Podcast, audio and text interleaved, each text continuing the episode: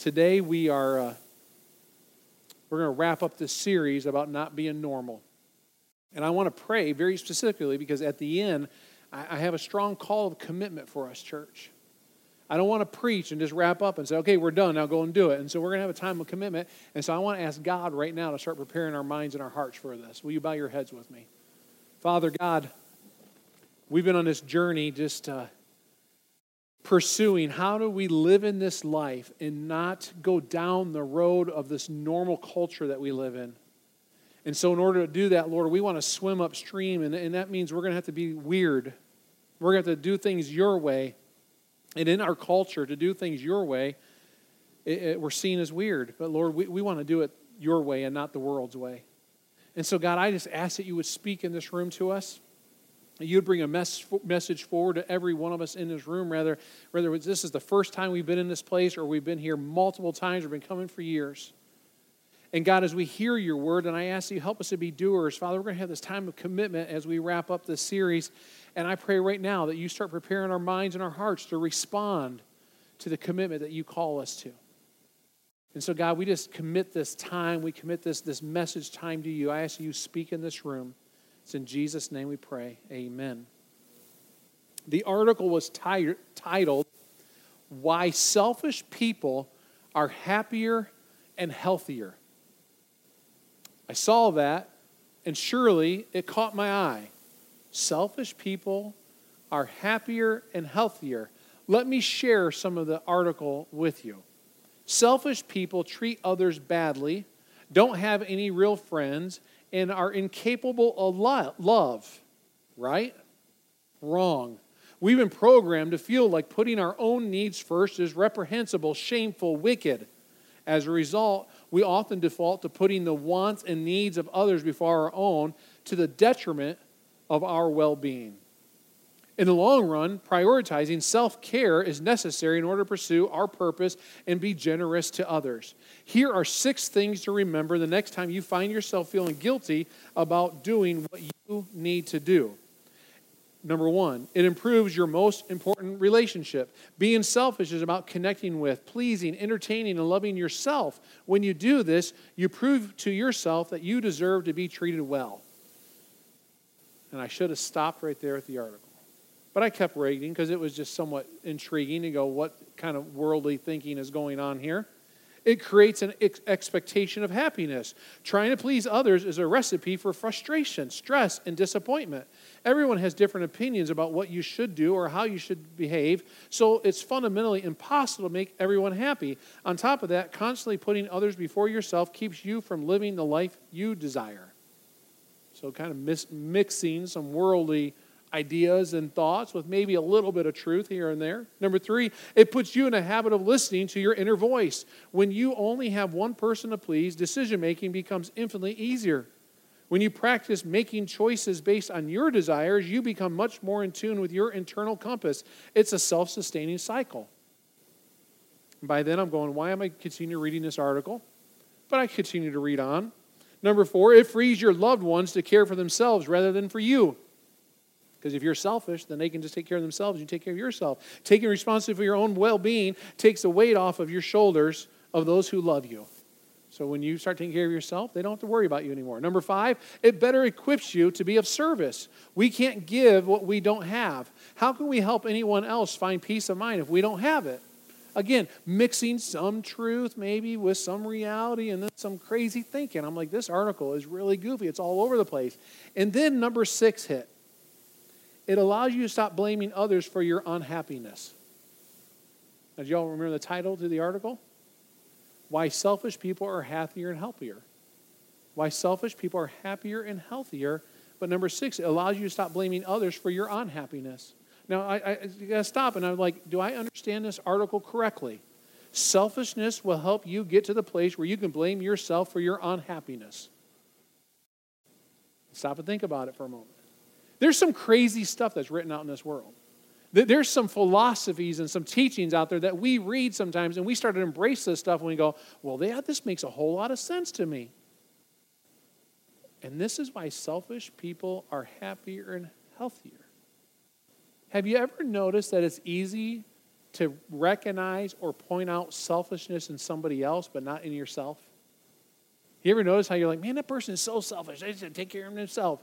But then, well, no, I'm not a selfish person. If I were to walk around and ask you, if we were to have a conversation, I said, you, are you selfish? Most say, I'm not selfish. No way. I do this, this, and this, and this, and this for all these other people.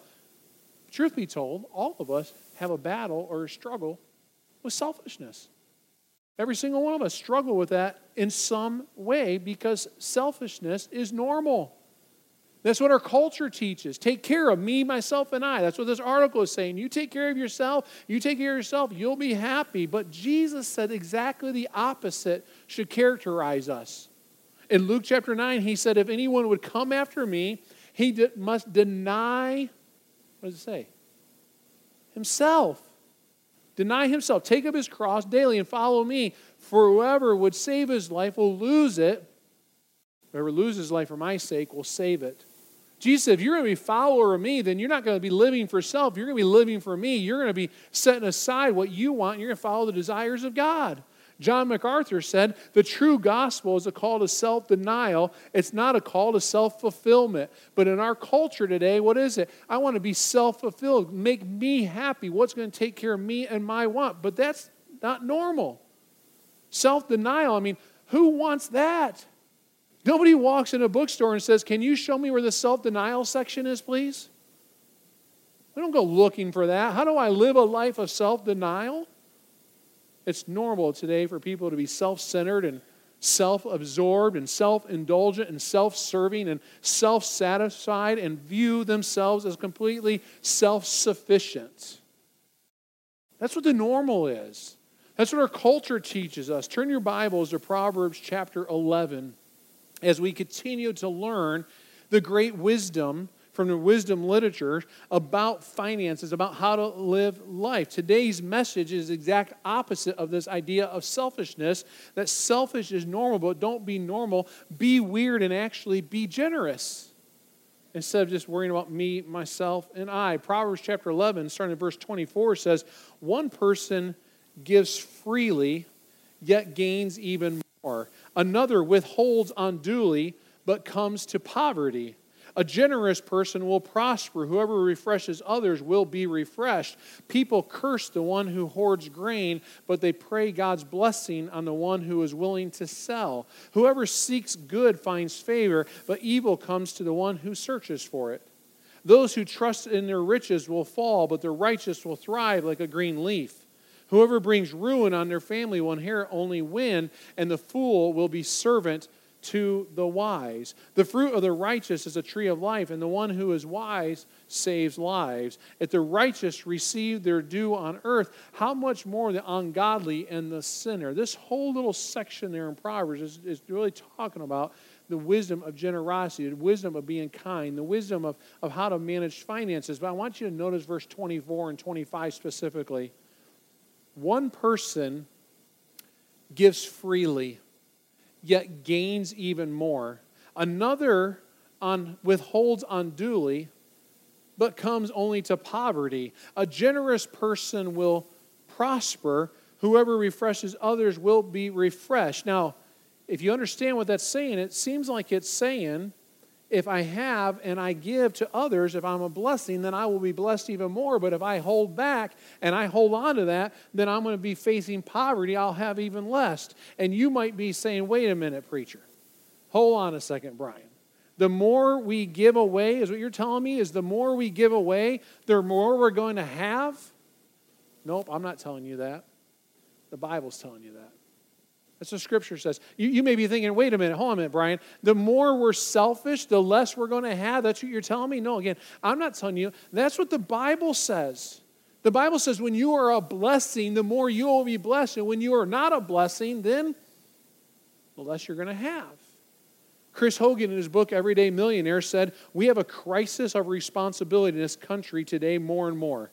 It seems like we as a society care more about assigning blame for our problems than finding solutions for our problems. Can't get a job? It's the economy's fault. Even if you never went to college, haven't read a book since high school. Can't lose weight? It's the food industry's fault. Even if you never worked out and eat nothing but fast food. Can't get ahead financially? It's the wealthy's fault. Even if you maxed out your credit card and car loans to support your high-end lifestyle. Can't win a golf game? It's because of the wind. Rear end another car at a stoplight? It's because the other guy hit his brakes too fast. Fail a test? It's because the teacher's out to get you. Doesn't that sound familiar? Sure, we've all been there.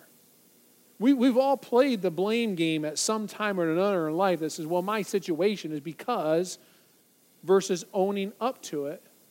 President Ronald Reagan once said we must reject the idea that every time a law is broken, society is guilty rather than the lawbreaker. It is time to restore the American precept that each individual is accountable for his actions. That doesn't seem likely in our culture today. We love holding others accountable for our missteps. He said that back in the early nineteen eighties. And things haven't changed, they just have escalated. This is going to sound weird. But let me just tell you, no matter where you're coming from, no matter what position you're coming from, no matter what's been done to you or what hasn't been done to you, if you want to solve your financial problems, you can't blame anybody else. If we're going to choose not to be normal and say it's time to live a life of being weird, then the blame game has to stop. We have to accept responsibility, and we have some decisions to make. We have some commitments to make. Chris Hogan continued in his book, and he said in nineteen ninety-one, my college football team won a national championship. We had worked hard and played hard all season, and we became the first team in the school's history to win a national title. We were pumped. All the blood, sweat, and tears we left on the field all year had paid off, and those teammates had become like brothers to me. To commemorate the incredible year we had, all the guys decided to get a tattoo on their legs, a constant reminder of what we had achieved together. I wanted that tiger paw tattoo more than almost anything, but I couldn't do it. As the guys left for that to- tattoo parlor, I could hear some of them saying, hey, Hogan's not coming. I don't think I've ever felt more left out in my life. So why didn't I go? Well, I planned on becoming an F B I agent. That meant as a college student, I had to be intentional about decisions I made. I couldn't get a victory tattoo because I couldn't get any permanent distinguishing marks on my body. That tiger paw, cool as it was, could have gotten me killed in a line of duty. As much as I wanted to join my brothers in celebrating our victory, I had another goal in mind, a long-term goal that directed my, my many of my decisions I made as a young man. Let me tell you what I've noticed and observed in twenty-five plus years of ministry. It's not that people don't have good goals. It's not that people don't want to honor God and follow the Bible and do what He wants us to do. It's not that. It's not that we don't want to achieve some stu- some great stuff and do some wonderful things. It's that we make a lot of stupid decisions between where we are now and where we see us going down the road. In other words, we lose sight of what's coming down the road a year from now, two years from now, five years from now, ten years from now. We put goals in place and say, well, in five years I want to do this, or in ten years I want to be here, but between here and there is a long distance, and so we get sidetracked. We forget the direction of where we're going, and for us to understand, if we're going to be biblical and we follow God's example and what God's calling us to of being weird compared to our culture, that it takes us making some decisions. It takes us looking down the road and saying, I don't want to be selfish. I want to do things God's ways. It takes us being intentional and saying, I want to make some good decisions and then start reaching for those goals instead of ruining them. So if we're ready to be weird, I want to recap a few things we've learned and then close up with the challenge today. If we're going to do this, if we're going to be weird, we need to put God first. We must put God first. First in everything. I'm not talking about some slogan. I'm not talking about, about wearing a t-shirt or a Jesus shirt or wearing some wristband. Somebody this week said to me, Brian, we should have got t-shirts made that say, be weird. And that's not a bad idea. But all of us have the t-shirt. All of us have the wristband. All of us have the moment where we're like, yeah, I want to do that, and I got this. But are we doing it? What I'm talking about, we put God first, is are we really going to put Him first and quit playing games and say, I'm really going to do this? Jesus said in Matthew six thirty-three, but seek first the kingdom of God and His righteousness, and what? And all these things will be added to you. He didn't say, seek what your employer wants. He didn't say, seek your college choices. He didn't say, seek some other um, teaching or some other philosophy. He said, seek first what? The kingdom of God, His righteousness. And when we do that, then these other things will be added to us. How do we do that? How do we go about putting God first? Well, we need to put God first in every day. When you wake up in the morning, is it, man, good morning, God, I'm so glad I'm awake, I get a chance to talk to you? Or is it, oh, good Lord, Lord, it's morning? There's a difference. Do you wake up ready to face the day and so excited you get a chance to talk to God? Do you wake up in the morning, alarm goes off, is it snooze, snooze, snooze? Or is it, you know what, nope, God, I'm awake. I'm going to lay here for a moment. As I wake up, you and I are going to start talking. And then I'm going to move into some time of reading my Bible. I'm going to move into some time of worship, various things like that, where you can spend some time with God. You give God the first part of every day. You give God the first word in every decision. Every decision. Lord, do I go here? Do I go there? Lord, do I do this? Do I do that? Do I talk to Him first and seek Him? That's how we know He's first. That when we stop, we go, Lord, I'm giving you that first part of every decision. You give God the first day of every week. You know what today is? What's today? First day of the week. It's Sunday. And we worship on Sunday because this is the day that Jesus rose from the grave. But this is the first day of the week. And so we give Him the first day of the week. And what's happened in American culture is the average active Christ-following Christian does this about one point five times a month. How healthy are we by doing that? Because we're distracted with ball games and trips and sleeping in and whatever else it is, we say, eh, I'll get there maybe next week. I'm tired today. Oh, it was a long week. We should give God the first day of every week. We give God the first portion, the first fruits of our income every week. We're going to talk about that a little bit more. We give God the first place in our heart. God, I don't want anything else to have my heart but you. I want you to be first in that. We talked about Chick-fil-A, one of the most profitable fast food chains in America. And now spreading out to the world. Started in the malls. And when they started in the malls and they said, we're going to be closed on Sundays, the mall said, you can't do that. You'll never survive. Yes, we will. And now Chick-fil-A's all over the world. And they have self-standing stores. And they're not open on Sunday. You know why? They're giving God the first day of the week. They're encouraging their employees. You take the first day of the week. You take that first day of the week for what? For worship and for the day of rest as God calls us to. See, that's not normal, especially in the restaurant industry. How many hours can we be open? Oh, no, Sunday, man, you got to catch the crowd. A lot of people eat out on Sunday. Chick-fil-A is a Christian company ran by Christians who understand the idea of first things and the idea of first fruits and the first day of the week. It all belonged to God. And so they give God the first, and God has blessed them tremendously. I totally get it. Selfish is normal. Looking out for myself, taking care of myself. A matter of fact, if I don't look out for myself, if I don't care for myself, if I don't take care of me, then who's going to do that? God? Yes. Yes. When we let go and say, God, I got to start letting you just take care of me. He will do that. Jesus said, don't be normal. Put God first and watch what happens. He says, seek first the kingdom of God and His righteousness will be added to you. If we're going to be weird instead of being normal, we need to decide, put God first, but also we need to decide to bring the first fruits back to God. Proverbs chapter three says, honor the Lord with your wealth and with the first fruits of all your produce. Then your barns will be filled with plenty, and your vats will be bursting with wine. Exodus twenty-three nineteen says, bring the best of the first fruits of your soil to the house of the Lord your God. I want you to notice something here. First of all, notice the, the first word in Exodus twenty-three. What is that first word there? What is it? Bring. The first word is bring. What do we say most of the time, though? Well, God, I'm giving my tithe. I'm giving my offering. But the scripture only uses the word bring. Well, what's the difference? Tim Liston illustrates this. He said, I used my dad's power washer to clean my driveway and back patio a few months back. Can you imagine me when I was finishing, loading it up in my truck, driving to his house and saying, Dad, come out here. You've been great parents and I have something I want to give you. Just to show you how awesome you are, here's a power washer.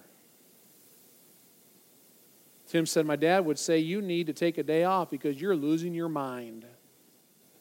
Why is that? Because you can't give someone something that already belongs to them. And the power washer belonged to his dad. He was actually bringing it back because he borrowed it from his dad. You just bring it back. Eight times in Scripture, God says, bring the tithe in Deuteronomy and Second Chronicles and, and Nehemiah and Amos and Malachi. And when you get to the New Testament, Jesus said, you keep bringing that tithe while you love and practice justice and mercy. Don't set that aside. Why? Because it all belongs to God. The house you're in, the cars you drive, the job you have, the paycheck you get, it all belongs to God. He says, you bring a tithe. A tithe means ten percent. So you made one hundred dollars that week, you bring ten dollars. You made one thousand dollars, you bring one hundred dollars. We don't designate it. We don't direct it. It belongs to God. And he says, bring it. He says, bring it to my house. Not to your house, not to someone else's house, not to some other place. You bring it to my house, the storehouse, and that is the place where you worship. That's where you worship at. You bring the tithe, the place where you worship. Why? Because it belongs to God. And so you bring back what he's already put in your hands. Let me ask you something. How do you feel when you've loaned something out to somebody and they don't bring it back? You ever had that experience? All of us have, probably. Loan out a tool, loan out your car, or loan something to somebody, and you're like, you're going to bring this back to me? It's frustrating. I know some people who say, I don't loan anything out anymore. Why don't you know? Because I'm loaning it out, and it's all over the city, and my cousin doesn't bring it back. My brother doesn't bring it back. They never said give it back. They said they don't bring it. And so what do they do? I'm just not going to bring it back. Now, I got to admit, I've been bad about this sometimes. I've borrowed something from somebody and gone to my garage like eight months later and went, oh, my goodness, I still have their tool. I need to bring that back to them. I got to get it back in their hands. And probably we've all have done that at some time or another. Could you imagine loaning out your car to somebody? You loan it out, they take it for a week, they call, they call you up and say, hey, can I stop by for a minute? I got I got something I want to I want to give you. They pull up and say, look, I want to give you this really nice car. You'd be like, it's my car. Well, you're not giving me anything new. You're bringing my car back. That's what a tithe is. God says, listen, I own it all anyway. And so I'm giving you this. Now I want you to bring back. I believe there are millions of Christians who have God's stuff, have it stored away in their garages, stored away in their storage buildings, stored away in their houses, have gone on vacations with God's stuff. I mean, we have God's stuff because they say, wait a minute, I, I'm supposed to bring this to God, but God, boy, I, I want to spend your money, so I'm going to go buy me some stuff. And God's like, that's my stuff. And we just kind of ignore that. See, we bring the best, and he'll take care of the rest. We bring the best, he'll take care of the rest. I had a conversation after Sunday morning, first service, someone walking out, they're like, Brian, this is going to like a major adjustment in my life. I said, yeah, it is. It is. They said, I, I, I think I can do it. I'm not sure how. I said, we're going to walk in faith then. See, there's a blessing that comes when we bring the first fruits back to God. Notice in Proverbs three again, honor the Lord with your wealth and the first fruits of all your produce. There's a key little word there. What's next? Then. Then.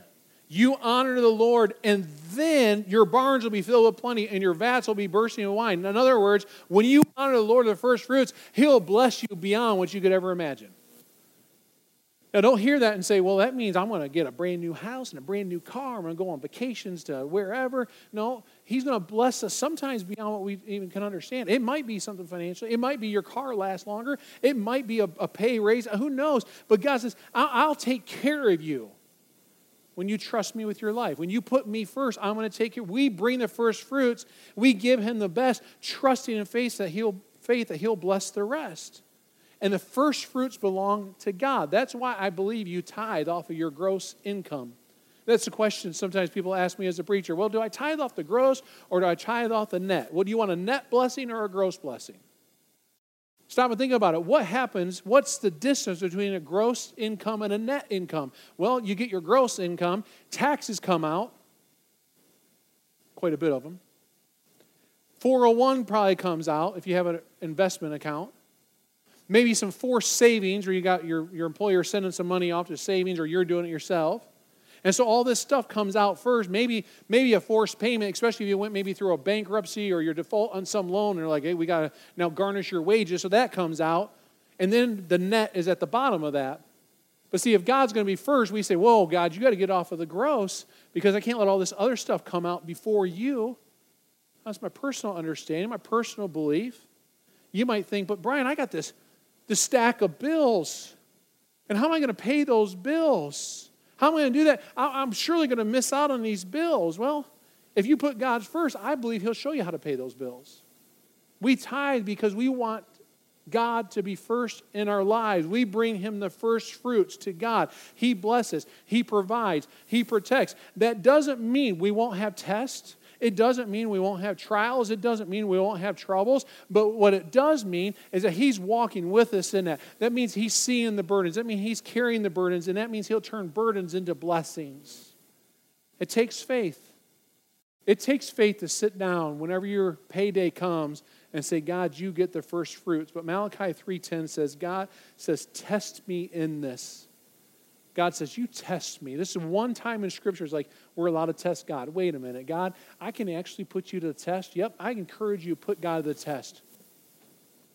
I'm going to ask you to make a commitment in this area of life here in a few moments. And maybe you say, God, I'm going to put you to the test. I'm going to put you to the test for the next month. I'm going to put you to the test for the next six months. I'm going to put you to the test for the next year. I'm going to see if this is true. Test me this. See if I'll not throw open the floodgates of heaven and pour out so much blessing, you'll not have enough room for it. In other words, God's like, you test me and you see if I don't take care of you. Now, some of you have heard this story before. Some of you are new and you haven't heard this story, but I share it because it was the impactful moment in my life where tithing was just signed, sealed, and delivered in my life.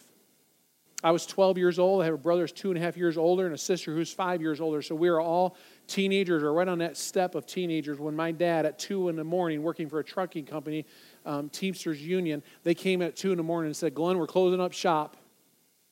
Don't have enough business. Company's shutting down with three teenagers at home. And he came home at two o'clock in the morning because he worked midnights, and my mom's like, what are you doing home? It's two in the morning. Honey, th- we've lost our job. You've been through that. You know the fear of that. You know the how are we going to make it? How are we going to pay the bills?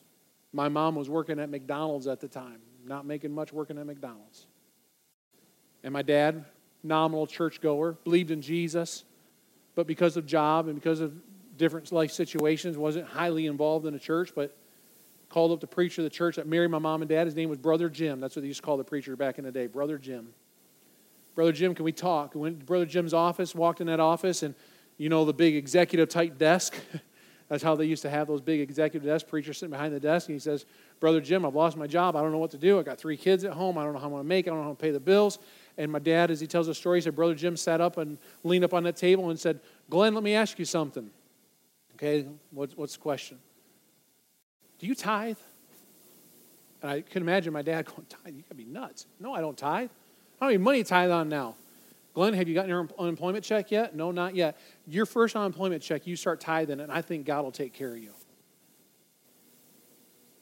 And I can remember at twelve years old, my dad coming home, sitting on the kitchen table, or sitting at the kitchen table, and he shared that story. Kids, here's what we're going to do. We're going to trust God more in the middle of this journey. He'd pull out the white sheet of paper, blue lines. We all we know familiar notebook paper, and he would write at the top, in the margin at the top, the little white area up there. He would write the word tithe in it with a pencil, and then he'd write mortgage. He'd write electric bill, gas bill, and line up all the rest of the bills. And he would write that number every single week, tithe.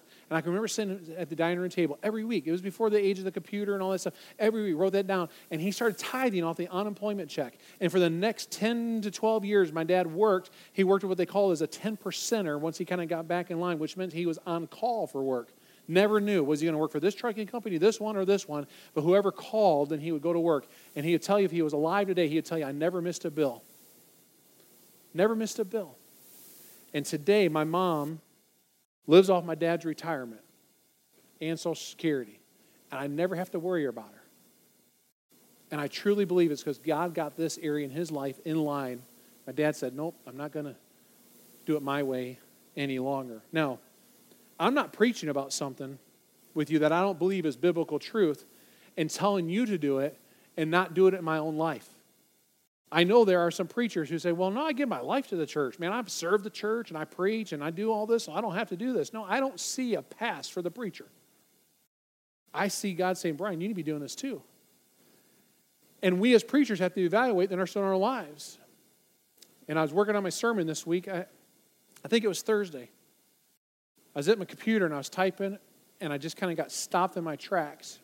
And just this little small voice in my head, I think I would say it was the voice of the Holy Spirit, said, how are you doing in this area? I'm like, I'm good. Trying to type, stuck, couldn't think of anything else to write. How are you doing in this area? I'm fine. Have you evaluated it lately? I'm good. Couldn't write. This went on for like an hour and a half. Kelly, you don't even know this because you were doing whatever else up there, you know, in the, in the other office. For an hour and a half, I sat there wrestling with God, like, I'm good, but I couldn't move on in the sermon. And so I pulled out my calculator, and I started just evaluating, because I set up my my uh, my tithe to bring it to the church as an automatic, uh, right from my bank, just to be sent on an automatic schedule. If you need help uh, getting discipline, that's a great thing to do, set up as an automatic schedule. And so it's just been going. I've been doing it for some years, and every year I adjust the number a little bit, but I didn't sit down and just run the numbers. I said, well, let me run the numbers. Okay, I make this much, my wife brings in this, and a little side business over here, and da-da-da. Started running numbers, and it was like, Brian, you're you're you're missing the mark. And you're missing the mark by, by a good little amount. And I sat there and I said, but come on, God, but I'm, I'm good enough. It's, it's close. It, it's close. It really is, God. I'm fine. Because, God, we're trying to save money for this, and we're trying to pay off this bill, and we're trying to pay off this debt. And, and, and I had my whole list of excuses, and I could not move forward in that sermon, the one I'm sharing with you right now, until God and I dealt with this. And he said, are you going to preach it with truth, or are you going to be a liar up there? That was the question. Are you going to preach the truth, or are you going to be a liar? And I can't stand up here and tell you, hey, you need to be doing this if I'm not doing it in my own life. And so right there, I pulled up my bank account, and I was like, oh, my goodness, I don't know how I'm going to do it. I'm going to adjust it right now. Bam, that was Thursday, sometime morning, afternoon, made an adjustment, made a change. Talked to Brian, and I said, We're, we need to make a change. And, of course, the first question was, how are we going to do dot, dot, dot, dot, dot, dot? Well, I don't know, but if I'm going to preach it, we got to live it. And if we really believe that we do this in faith, then he's going to take care of all these other desires of the that I want to do this, this, and this, and this. Church, you can do it. You can do it. Hebrews eleven six says, without faith, it is what? It's impossible. It's impossible to please him if we don't journey in faith. And what happens is, well, I can't do this in my life because I have bam, bam, bam, bam, bam going on in my life. And, when, and the scripture says, I've got to walk in faith. When I walk in faith, he says, you're pleasing me. But it's impossible to please him unless we walk in that journey of faith. And tithing, putting God first, this idea is all about walking in faith. And there's one last area, if we're going to set aside selfishness, is that we must be generous. Now, this is going to sound a little weird, especially given the fact that we live in this age of a, of a particip- participation trophy age, where if you just participate, then you get a trophy. It doesn't matter what place you got into or whatever. We just think, hey, everyone should be blessed. Everyone should get the reward. But that doesn't align with Scripture. Luke seventeen, Jesus says, suppose one of you has a servant plowing or looking after the sheep. Will he say to the servant when he comes from the field, come along now and sit down to eat? Won't he rather say, prepare my supper, get yourself ready, and wait on me while I eat and drink? After that you say, you may eat and drink. Will he thank the servant because he did what he was told to do? So you also, when you have done everything you were told to do, should say, we are unworthy servants. We have only done our duty. I think when you look at this idea of tithing, that's our, that's our duty. That's what we're, that's what we're told to do. Look closely at verse ten. When you have done all that you were commanded, say, we are unworthy servants. We have only done our duty. Lord, we are unworthy servants that we get to worship you and honor you, and that Jesus went to the cross and died for me. I'm so unworthy. Don't miss this. Tithing is bringing back what already belongs to him. This is what we're supposed to do as his servants. We should just be like that servant and say, I'm an unworthy servant. I'm just doing my duty. We bring that tithe back. It's a statement of faith. Lord, I trust you. Lord, I put my life in your hands. It's what we give above the tithe that initiates something altogether differently. You say, wait a minute, Brian, I'm not even doing the tithe yet. Now you're telling me to do the tithe, and I'll go above and beyond. See, tithing is an issue of obedience. We're doing what unworthy servants would do. We're, we're doing what God says to do, but generosity, Generosity moves us to a whole new level. I'm not saying if someone's tithing, we're doing something wrong. Not at all. Every single one of us should be there. What I'm saying is we should give give above and beyond a tithe. We should be, be simply returning to God what is His, but then also saying, God, how do I go above and beyond this? Generosity triggers something that's beyond. Generosity triggers the supernatural. There's just something better than just doing what you're supposed to do. Think about it with your kids. When you say to your kids, hey, clean up your room, and they go upstairs and clean up your room, you're like, oh, good, they clean your room. But if they went up and cleaned your room and then came down and cleaned the kitchen, oh, right? Something big's happening. Or if they went up and cleaned their room and then came downstairs and cleaned the kitchen, then mowed the grass, oh, my, I'm going to have a heart attack. So they're doing what they're supposed to do, but then they take it above and beyond. Proverbs twenty-two nine says, whoever has bountiful eye shall be blessed. The King James says, a generous eye. In other words, our eyes are roaming around going, how can I bless some other people? How can I be generous in my society? Proverbs eleven, one person gives freely, yet gains even more. Another withholds unduly, but comes to poverty. A generous person will prosper. Whoever refreshes others will be refreshed. So when you say, I want to be a blessing, you will be blessed. Second Corinthians chapter nine says you will be made rich in every way so that you can be generous just sometimes. Is that what it says? What's it say? Every occasion. You will be made rich in every way so that you can be generous on every occasion. Every time you have an opportunity, you say, I can bless somebody, I can, I can help somebody. Now, this is going to sound weird, but we're not encouraged to be generous. We're actually commanded to be generous. So that means I bring my tithe to the storehouse. I bring my tithe, but then my eyes are open going, God, where can I be generous? Who, who needs help? Maybe a, a friend is in need. Maybe I'm at a store and I buy somebody's grocery. Maybe I know a ministry that I'm going to start supporting this ministry. I'm going to do some other generosity type things. This is why in Scripture, or this is why in, in our church, we do other givings other than just for Sunday, because we're like, we want to teach you to be generous, to go above and beyond. First Timothy chapter six, the Bible says, command those who are rich in this present world not to be arrogant, nor to put their hope in wealth, which is so uncertain, but to put their hope in God, who richly provides us with everything for our enjoyment. Command them to do good, to be rich in good deeds, and to be generous and willing to share. In the same way, they will lay up treasure for themselves as a firm foundation for the coming age, so that they may take hold of the life that's truly life. This is Paul instructing Timothy, the young preacher. And he says, you command those who are rich in this world not to be arrogant, put their hope in wealth, but what? To be generous, to go and be a blessing. Paul said to him in verse seven, for we brought nothing into the world, we take nothing out of it. And then he goes in this whole thing about being generous. Listen, there's no sense in building up your life to have all this stuff, because when you die, the hearse isn't going with you to the grave. Somebody else is going to get all the stuff. And so why not be generous? That's what Paul is instructing in church. Why would I preach a series about finances and talk about this? Because just as Timothy, the young preacher, was instructed by Paul and commanding people, here's how you handle your money according to God's way, I must be obedient to Scripture and teach it to you, the church. I'm commanded to do this. I'm commanded to discuss this topic with us, because our world and the normalcy of the world doesn't work. It doesn't work.